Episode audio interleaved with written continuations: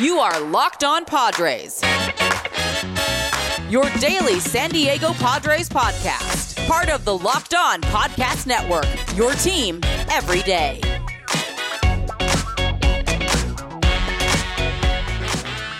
Greetings, ladies and gentlemen, and welcome to another edition of the Locked On Padres podcast, which is part of the Locked On Podcast Network, your team every day for Monday, September 26th. 6th. It's weird, weird date to say. I don't know why. 26th. If. Anyway. As always, I am your host with sometimes, occasionally, but certainly not always the most, Javier Reyes. You can follow me on Twitter at Javapeno, J A V I I P E N O, or at L O underscore Padres, which is a, a great account where I live tweet the Padres and stuff, maybe throwing in some stats in there every now and then, such as Manny Machado actually batting this season 600 with runners in scoring position. Um, but no, seriously, guys, thank you for making Locked On Padres your first listen every day. Free and available on all platforms. You want to see the rad shirt that I'm wearing? Check it out on YouTube as well. Got you covered there. Um, yeah, we're going to be talking about this weekend series, and it was a good series. It, it, was, it was a very good series, and even the loss was a good loss. You know what I mean? And what I mean by that is at least it wasn't one of those games where the offense inexplicably just didn't show up, right? But we're not going to talk about that game first. We're going to talk about yesterday's game, Sunday's game, in which the Padres won by an astounding score of 13 to 6. But let me tell you, let me tell you, it was no thanks to Mike Clevinger. It was not uh, Mike Clevinger whatsoever. Uh, four innings for him, eight hits, five earned runs, a walk and a strikeout. His ERA is 4.49 on the season, 1.24 whip. I feel like, and someone left me a comment actually a couple of people actually did saying like hey well clevinger was great this time you know that tweet i that was admittedly admittedly I, we're all friends here right i can admit to you that that tweet was a little bit of me just trying to you know my engagement hadn't been great on my old twitter account so i said oh here's here's my clevinger's numbers ever since he called out uh, fernando tatis you know what i mean and i threw it out there and i 20% stand by it in the sense that i do think that there is a level of of uh, um, the way Clevinger handled it. He is both right, but I also don't necessarily love that he kind of didn't reference the fact that what he did. I'm not saying what's better or what's worse, but what he did, breaking protocol in 2020 at the height beginning of the pandemic was also a very selfish thing to do and a very messed up thing to do that cost the team a whole lot and to kind of it's, it's just odd it was just odd for me but forget that for a second he just hasn't been pitching well for the Padres. Um, and I think the biggest thing with him is he's not making batters miss.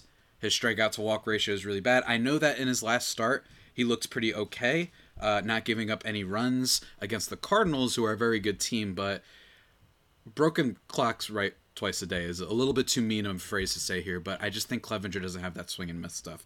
He hasn't had more than four stri- more than four strikeouts uh, since like uh, two months ago. I'm looking at. Uh, I mean, basically since August 7th, none of his starts has he had more than four strikeouts. Uh, and that's a problem because it's not like his walk rate is elite either. Um, you know, he's not necessarily generating a whole lot of ground balls and stuff. His FIP is really high. He looks like a guy that really is a shell of his former self. And in fairness, it's probably because of the injury. And I remember when he came back to give him some props, you know, he was very emotional, saying, like, I didn't even know if I was ever going to pitch again uh, when he made his first appearance for the team this year. And look, kudos to him. The fact that he can still pitch, he's certainly a major league starter. But it does appear that the injury, having too close too many injuries, having that Tommy John surgery, you just can't have. You know, I, I know for them to for injuries like big injuries for Mike Clevinger to happen so closely to each other, so not very many years apart. Maybe that's what played a role in this because he's just he's not doing too much for the team. Um, but it's not necessarily something that's terrible. Because Clevinger as your fourth starter, you could do a whole lot worse. You could have what the Colorado Rockies had uh, in this game on Sunday. Uh, what's his face? Let's see. Let's find him real quickly. Kyle Freeland, two and two thirds innings. He gives up seven runs on nine hits. And man, can I just do the old breakdown of the of the scores here? We got a Wil Myers ground rule double. We got some sacrifice flies from Mr. Jake Cronenworth. I actually missed Ha-Seong Kim's score on the Elias Diaz throwing error. I actually missed that. It was top of the inning. But we got Jake Cronenworth triple. We got a Wil Myers home run, which I said, don't ask me how to explain this, but Wil Myers is having a good season. I don't care. I don't care what anybody says. He just is. I don't know how to explain it. Um, Manny Machado homers in this game because why not? And believe it or not, the home run was actually pretty nice when it happened because the Padres only had a 7 5 lead. And by only, I do mean that because with some of their closer troubles, just in general, some of their bullpen troubles, that was really nice. Brandon Drury then home run uh, as a treat and hey, the fact that the Rockies scored one more time kind of uh, speaks volumes to the fact that having that insurance was really nice. Brandon Drury also gets a sacrifice at the end of the game. In total, I mean, the Padres, everybody got to up their stats in this game.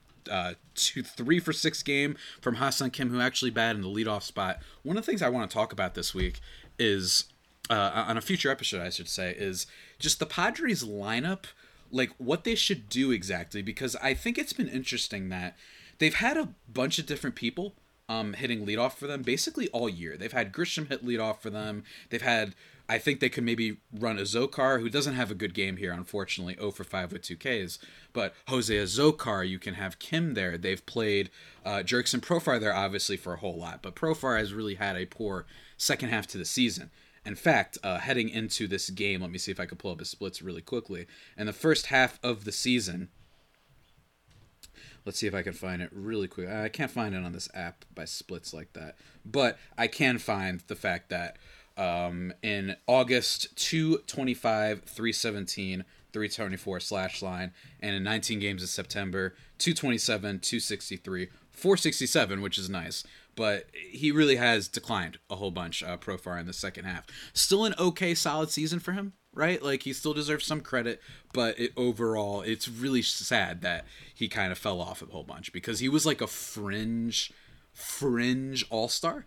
Uh, at one point, Jurickson Profar this season, and it was so much fun. But I will say, just the fact that he's back is really cool. I mean, it feels like it was a long time ago, but I remember when he got really hurt. He had that weird collision in the outfield in which the Padres, for some reason, were really slow to getting to him. But hey, 2.F4 season, not the worst in the world, but it looked like it was heading for like a four, you know, type of fWAR season. That's what it looked like Profar was going to give us. So that's a little disappointing. But again, uh, overall for the rest of the team, uh, Soto gets some some some bat in this game. He has a good series. He's been heating up recently, uh, which is nice to see. Two for four in this game with two walks. That's peak. Uh, great Juan Soto game. Two for five for Manny. Two for five from Brandon Drury, and a one for four with Cronenworth with the triple. Like I said, look, it's good. It's good to see that. I'm still really concerned about the lineup, which we're going to talk about a little bit later on in this episode, but it's great to end it that way. Because let me tell you guys, football was mean to me on Sunday.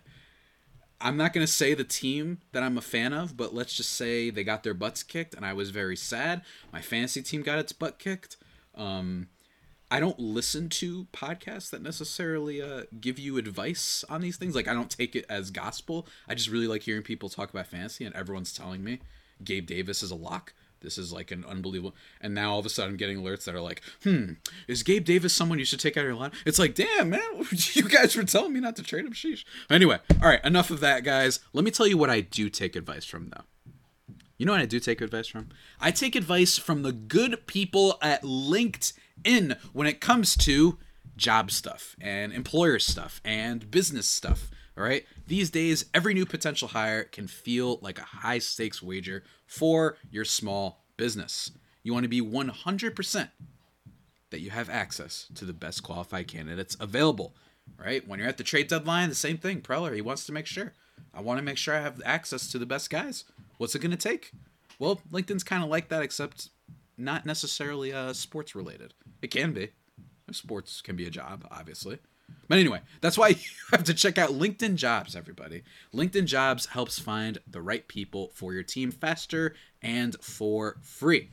Let me tell you guys, LinkedIn, look, you just you log on there, you'd be surprised with what you can find let me tell you, you just add your job in the purple hiring frame to your little LinkedIn profile. It's like this little frame that goes down there, and it's kind of like a hashtag thing. It shows you, it spreads the word that you're hiring, and then they've got tools like screening questions that help you find and focus uh, the right candidates, I guess I should say, who have the right skills and experience, so you can quickly prioritize who you want for each individual role for your, you know, employment and whatnot. It's really helpful and it's really good. Uh, it's why small businesses rate LinkedIn Jobs number one in delivering quality hires versus leading competitors. LinkedIn Jobs helps you find the qualified candidates, guys, you want to talk to faster. Post your job for free at linkedin.com slash, here's the kicker, locked on MLB. That's linkedin.com slash locked on MLB to post your job for free. Terms and conditions apply. Oh, yeah. Oh, yeah, guys. I felt good. I felt good. I think I killed that one. What do you guys think? All right let's keep talking because now we got to talk about the game the Padres didn't kill. And that was Friday's game. As you guys know, I try to not end the pod on the sad game, right? And we're not going to do that. Instead, we're going to cover that one right now. We're going to be talking about Friday's game, which didn't ruin my Friday. It was just like a an inauspicious start to my weekend. You know what I mean? Uh, not the best start, uh, but it ended up being fine. Um, but the Padres lose this one, four to three, and it was a walk-off loss for the Padres. And it's funny because in my podcast chat with Mr. Paul Holden, which everyone can check out in your feed and on YouTube or whatnot, I talked about how if the Padres lose, I want it to be crushing. I want it to be walk off. This is what I said. I want it to be walk offs. I want it to be game winners. I didn't want it to be one of those 5 1, what the heck am I doing? Why am I watching this team perform so poorly? And the universe answered me. Um, this game actually starts off pretty good for the Padres. They get some RBIs first in the top of the third, thanks to who else? Manny Machado. You also get a ground out from Juan Soto. But then Randall Grichuk gets a home run. Jonathan Daza gets a triple, which I am blanking on. I feel like there was some fielding mishap that I'm forgetting. I don't. Hmm. I don't remember. But anyway, uh, the big thing though is top of the eighth inning. 3 2. Juan Soto. He comes up clutch. I was watching the bat. It didn't look like a home run, but oh boy, it was. And you know they're at Coors Field, so I imagine the the elevation, the the height, the temperature, the air pressure, whatever you want to call it, might have helped a little bit. But bottom line is he hit that thing to center. Uh, he crushed it. That was great. Our, I'm not gonna say his best Padres moment, but because it's also true that like you know, it's he hasn't been there long enough and what have you. But if for not for the fact that the Padres end up losing this game, you could actually argue that this is Soto's like great first moment. Aside from like that first game he played in, you know what I mean? The first game he literally played in when he got the walk and the Drury Grand Slam. That was a wild night at Petco, but uh, that was great and it was clutch of Soto. And again, he has looked like he's been turning things up. It's really really exciting. Um, like seriously, Soto, if he can start slugging the ball more, if he can do basically just what he was doing uh, for the Nationals, then that's great. Because the walk stuff, there's nothing about the walk rate and the pitches that he's swinging at necessarily that's bad. It's just not making the best contact. Some slow rollers to first base I don't like. Looks like he's forcing it a little bit. Um, but even still, I still think that he's going to get better. It's just that it's a shame that even someone like Soto seems to have fallen victim to the Padres' curse, right? Never, never mind the Josh Bell and Brandon Drury thing. I mean, those guys are a whole other can of worms. But Soto, unfortunately, has not been as good. But uh, good weekend for him. He goes two for five in Friday's game with a home run and a double. One for four in the next game with a double, and then two for four. We talked about that yesterday with a couple walks, which is what he's good at. He loves walking. Um, so that was great. But then unfortunately, Mr. Adrian Morejon, who I would say, can I say Adrian Morejon is my biggest miss for this year's Padres team? It's up there, I think. I think that Morejon, in terms of someone that I was really excited about, I thought he could be a really big secret weapon. I like that he was coming back. He's part of my take of why I did not think the Padres needed to invest heavily in bullpen stuff um, at the trade deadline. He's been really bad. 4.5 ERA. He's not missing any bats, man. He's just not. He's not getting nearly as many strikeouts as I thought he would. I thought he was going to be a strikeout dude. I thought he was dude that at worst could be like a little bit better version of Emilio Pagan and maybe give you two innings sometimes, right? Like he might give you up the big hit, might give you up the big hit. He might give up the big hit for you, but I thought his strikeout stuff would be great and that he could whiz by guys because he's a guy that's had a lot of talent for a while and he's not very old, which is really cool too. But he's been really messy. He ends up giving up the winning run in this. It wasn't technically his because this was the extra innings rule, but it stinks. It also stinks that Soto, with the chance to potentially win the game, or I should say, give the Padres the go ahead um, run after Azocar made it to third. Um, unfortunately, he grounds out to first. Like I said about the grounded grounders to first and whatnot. So it was a tough loss um, to start off the series. Again, it was an inauspicious start, uh, and that's what was just a little bit frustrating because also the Padres uh, got a decent start from Sean Manaea, all things considered. He only did a little bit amount of damage, three and two thirds, uh, three earned runs allowed. And for the Padres to use Steven Wilson, Pierce Johnson, Luis Garcia, Robert Suarez, who got in a little bit of a jiffy, two walks, but he worked out of it, um, and Josh Hader, who, yeah, I mean, we, I think we can start talking a little bit about Hader. Um, and the fact that he hasn't given up a run since it looks like September 5th. So that's good, right? Like maybe he's. I think that he could at least be, you know, a, a decent reliever. I think that if you want to convince me, look, he's not this bad. That's crazy. Then yeah, I agree. But I really do think that the best days of him are at least behind him for a little bit until I've been proven otherwise.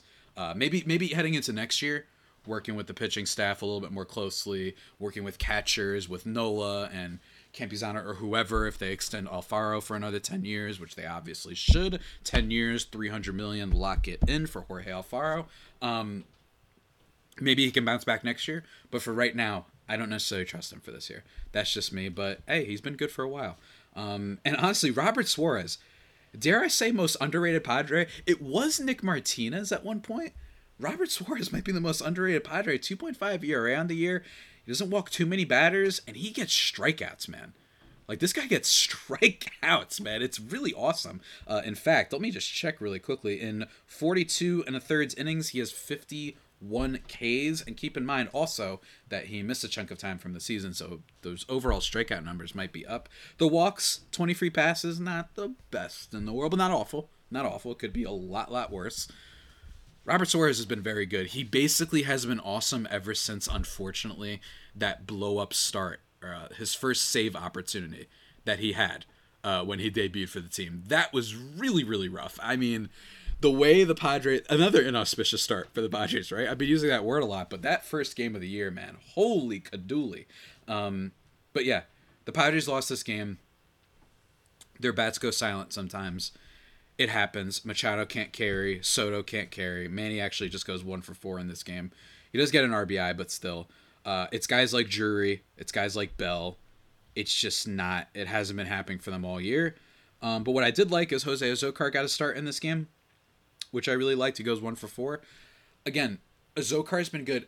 Trent Grisham did make a diving catch uh, in this game, which I appreciate, of course and a lot of people said, "Hey," and I think it was um, AJ Cassavell of MLB.com mentioned like, "Look, there's not many center fielders that can make that play," and I agree. Um, in terms of outs above average, which is a metric, of course, to judge defense and how many more outs you get from plays compared to the average at your position or in baseball and what have you. And Trent Grisham's at like nine, which is why his fWAR mark is not too bad considering his batting. And then Roberts, uh, I'm sorry, Jose Azocar is at like a six for outs above average. Granted, smaller sample size, sometimes outs above average. If you have like a great 20 games or something like that, then like you'll have like a 15 within reason. I'm exaggerating a little bit, but again, they, it can be manipulated for based on a good streak, and he's had much less playing time there in the outfield. But it reinforces my belief that I don't think we know for sure that Trent Grisham is this much better defensively. I think he's better, but is he so much better that he offsets the difference in their batting? That I disagree with, and I think it's I think the Padres are starting to realize that too, and that's why he's been playing more. But before we get into that last game, guys, let me take a sip of water. Mmm. God, because I talk really fast, sometimes a bit too fast. My apologies to the listeners. Um, so I need a need a good sip of water every now and then. Let me just check real quick. How's football going? Let's see. Oh, it's seven to five. Oh, look at them.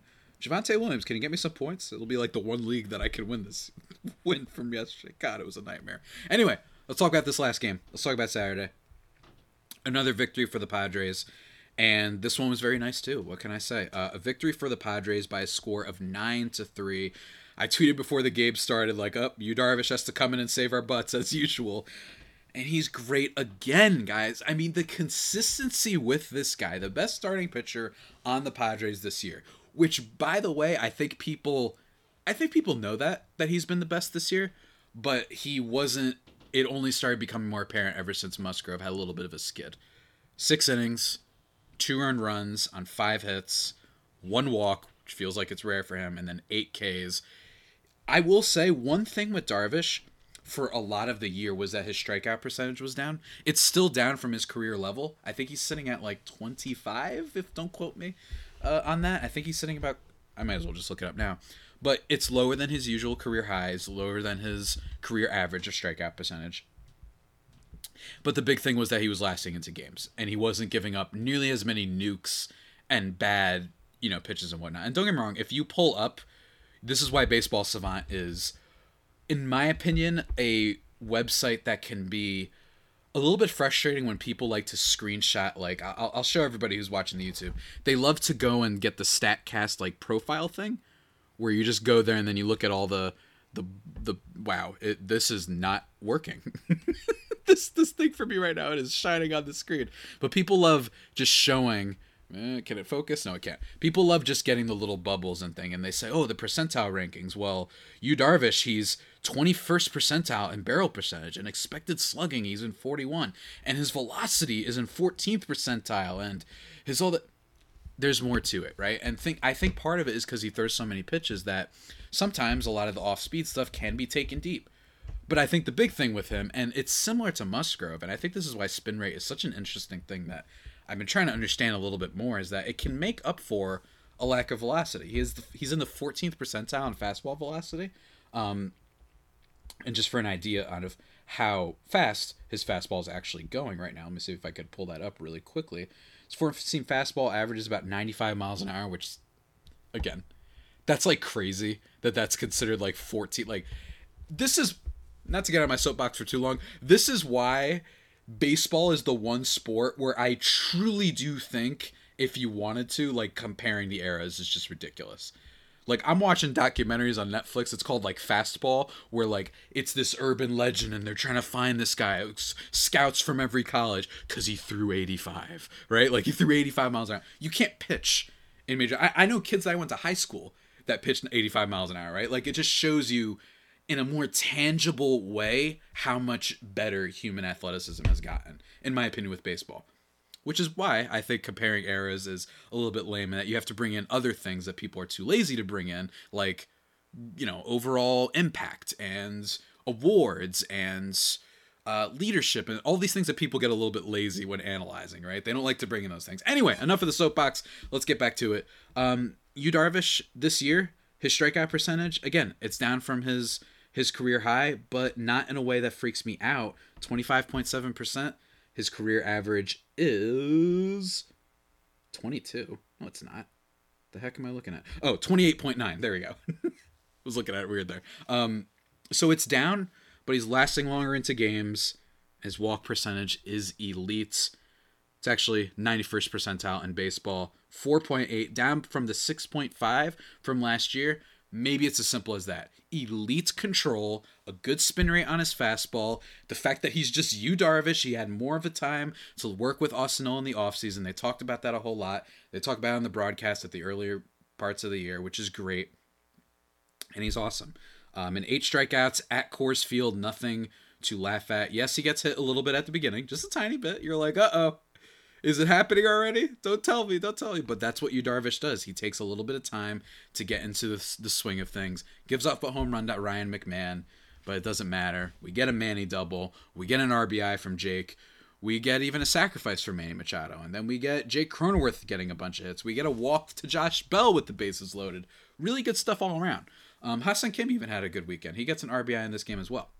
Um, great win for the Padres. For the record, it was Chad Kuhl on the mound for the Rockies. And again, the Rockies, some of the worst starting pitching in baseball. Five and two thirds for him, three earned runs. Talk about this on Friday, but this is why uh, Friday concerned me a little bit because not only did you not score a whole bunch, this is like the worst pitching team in baseball. They're a good team when it comes to like batting average and on base. But when it comes to home runs, when it comes to pitching, 30th in ERA, 30th in, ba- 30th in batting average against, and 28th in whip, they cannot pitch. And a big part of that is because German Marquez uh, fell off for them. But in general, guys, good overall series for the Padres. I, I really do believe that. I think that one of the things that this is one of those series where you just won the series that you had to win. Um, it could have been disastrous, certainly. Lord knows I remember last year. I remember the, I think it was the CJ Cron walk off, if I'm not mistaken. It was off of Daniel Hudson, right? I think it was last year. Daniel Hudson just acquired walk off hit, right? It, it, it was rough playing Colorado last year, and for the most part, it was rough playing them this year. I mean, they didn't have a winning record necessarily against them, but they weren't as bad as last year, and they got the job done. Now the problem is going to be the upcoming series, which is the Dodgers. And the Dodgers don't have anything to play for right now. They've locked the division down, and I assume they've locked down the one seed, right? Have they? Let me see real quick. The Mets have 97 wins, they have 106. I assume they've locked that one seed, right? Like there's I don't think they really have too much to play for. They would basically have to lose like every game, more or less. And by the way, the quietest, and I'm going to talk about this on tomorrow's episode with my buddy Jeff Snyder of Locked On Dodgers. The quietest 106 over 100 win season I can remember in a long, long time. I remember it was like 2016 17 that I felt like the Dodgers were making more noise. It was like the Bellinger rookie year, and then it was the. Uh, what else? I think it's when they traded for Manny. I think. I, I know it was Cody Bellinger's rookie year, but like that season made more um, waves. I think this season's like nobody's talking about it. It's very, it's wild. Don't get me wrong. I'm not going to do any Dodger loving on this podcast, but just from as a analyst per se, like it's kind of interesting to look at that. Anyway, um, so with this series upcoming against the Dodgers, that's the key. I will take a second to thank our good friends over in Cincinnati for not getting totally swept uh, by the Brewers. Um, they won three of four against the Reds, but they did not win on Sunday, and the Padres did so.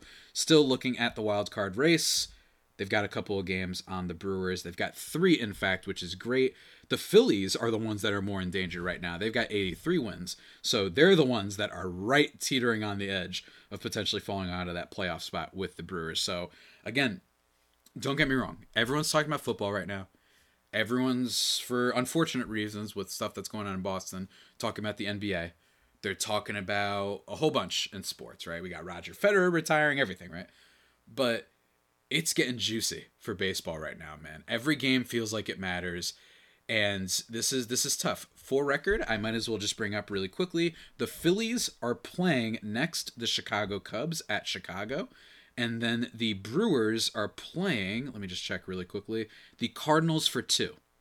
So I'm going to be watching those games. They don't play today, but they will be playing Tuesday and Wednesday. Then they have Miami. And then they have Arizona. I know what you might be thinking. Oh my God, Miami. Then Arizona's not bad. Arizona's not bad. I could absolutely seeing Arizona take some games. Miami can't hit worth a lick, so that's going to be a problem. Uh, but yeah, um, the Brewers Hopefully they get knocked out. I think the Phillies are infinitely more fun. And also, you know, I hate the Brewers. But the Padres hanging on, hanging on, getting hits when they matter. And that's what you like to see. They do not have the best run differential of all time. I get it. I get it. They don't.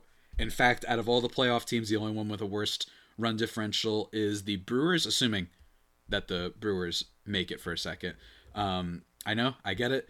And in the American League, the only one worse, I believe, is the Mariners. No, not even the Mariners have a worse run differential. They're the second worst run differential in terms of competitive teams this year that are going to make the playoffs. So that shows you it doesn't mean they're a bad team. It means they're a team that has had hits at the right time. And it means that it might not transfer over to next year, but we're not worried about that right now. We're trying to make it because if we make it, you got Darvish, you got Snell, you got Musgrove. Anything can happen, ladies and gentlemen. Maybe Drury and Bell figure out how to hit. That'd be great. I would really appreciate that. I'm just saying. I'm just throwing it out there, just into the universe, you know? I hope you guys enjoyed today's episode. I know I did. Again, going to be talking with Jeff on tomorrow's episode. A good old crossover. Also going to be talking with uh, White Sox homie probably. Um, by the time we get to the end of the week. Might even have my other friend who's not the Locked On host on this old White Sox team. Might give his kind of breakdown of the team. Maybe, maybe. If I feel like it. If I feel like it, I might bring him on. You know? I just thought of that just now. My good buddy Jack. My good buddy. Yeah. Yeah. But we're going to do that. And then, of course, guys, going to be covering everything with the wild card race. We're in the final stretch. Remember, you have to stay faithful. This is where things get crazy. And this is where you start putting the double screen. You put the Brewers over here, you put the Phillies over here. You're watching all the games. It's going to be fun, guys, and I hope you enjoy me having fun on this podcast. But with that all being said, that about does it for today's edition of the Locked On Padres podcast, the only pod that may be better than the Padres themselves. Remember to subscribe to the podcast wherever your podcasts from. Follow me on Twitter at Javapeno, J A V I I P E N O, and at L O L O underscore Padres. YouTube to see my sick shirt. Look at them. Look at that thing. Boom, boom, boom. It's really sick. Um, Locked On Padres on YouTube. And until next time, stay safe and of course, stay faithful. My Friar faithful homies. Take care.